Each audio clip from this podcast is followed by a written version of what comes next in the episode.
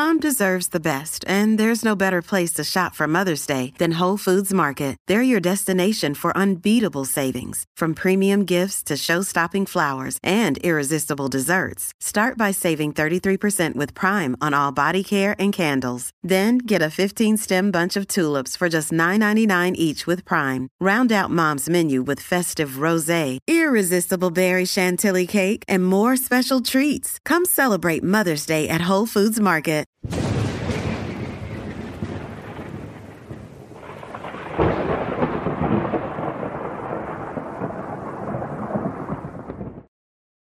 The attitude of some of the bishops in this crisis of abuse brought on by modernism is almost staggering.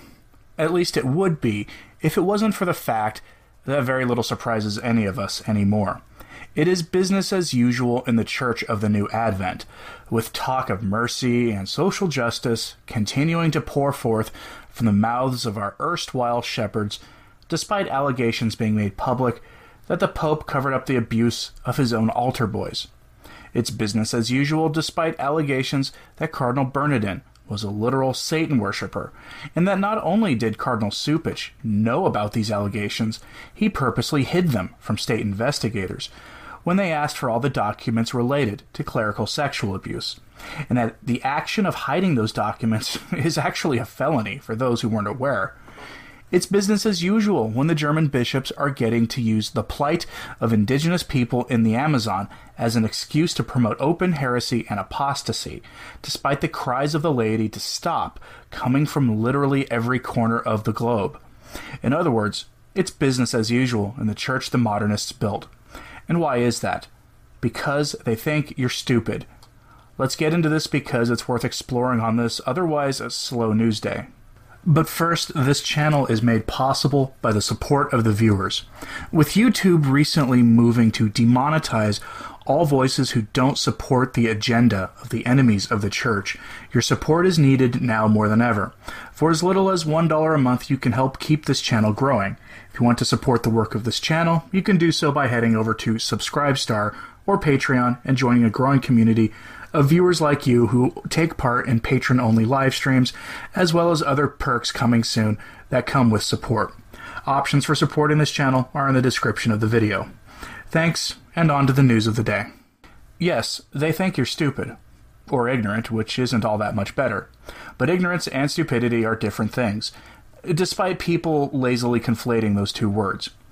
Ignorance means not knowing something, or not possessing knowledge about something. So, for example, I'm pretty ignorant when it comes to jet aircraft maintenance or the criminal distribution of controlled substances. I'm ignorant of the practices of the Diana worshippers in the neo pagan religion. I'm ignorant of how to make a baked Alaska and other complex science defying, dessert items. But one thing I am not, nor are you, is stupid. We're all ignorant about something. We all lack knowledge or information about some things. But most people aren't actually all that stupid, but plenty of Catholics around the world simply do not know about the state of the church, and our erstwhile shepherds are banking on that ignorance to run the church into the ground. Part of that ignorance is the product of a purposeful misinformation campaign waged by the propagandists in mainstream and even some alternative news Catholic outlets on behalf of the status quo in the church. Believe it or not, there are people who are perfectly fine with declining Mass attendance, with laity who rarely go to confession but always receive communion, with a faith that isn't timeless but is always changing to suit the demands of the world. Many of these figures are in positions of power and influence to work on behalf of those people with who are directly responsible for maintaining a crisis in the church that has been growing and unfolding for at least two centuries now. Francis did not come out of nowhere accident and didn't he didn't accidentally find himself in the Petrine office. Cardinal Cupich, friend of this channel, didn't find himself accidentally in a position to defend sexual predators and to send good priests to a re-education facility that would brand them by proxy as possible predators. Pietro Parolin, the cardinal who had a gay drug-fueled orgy in his Roman apartments that was raided by the police, with numerous priests participating in the orgy, did not come out of nowhere and their con- continued presence in the church is made possible, at least in part, by the sycophantic activities of figures in the mainstream establishment media. Do I have a concrete example of this? Sure, I have a couple actually. First, take a look at this tweet by professional Francis fanfiction writer Austin Ivereigh. He writes in reference to a now former writer for the Catholic Herald, expressing his disdain at the new pro Francis direction of the Herald. Quote, no wonder the new owners of the Catholic Herald couldn't let him stay. He's gone full raving Vigano. Francis is probably the least corrupt person on the planet. End quote. Okay, there's a lot there. If you weren't aware, the Catholic Herald has just been bought by figures who decided to, to destroy that media outlet by making it far more establishment friendly. Some writers decided to leave or were terminated as a consequence, including Damian Thompson, who's getting quote tweeted here.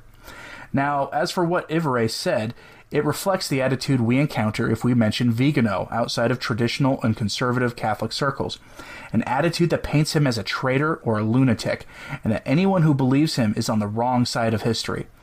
This is, of course, a laughable claim in the face of a growing apostasy and growing evidence of the cover up of abuse reaching to the very highest levels of the hierarchy. But again, Ivereigh is someone who has made his career in maintaining access to the papacy for decades now.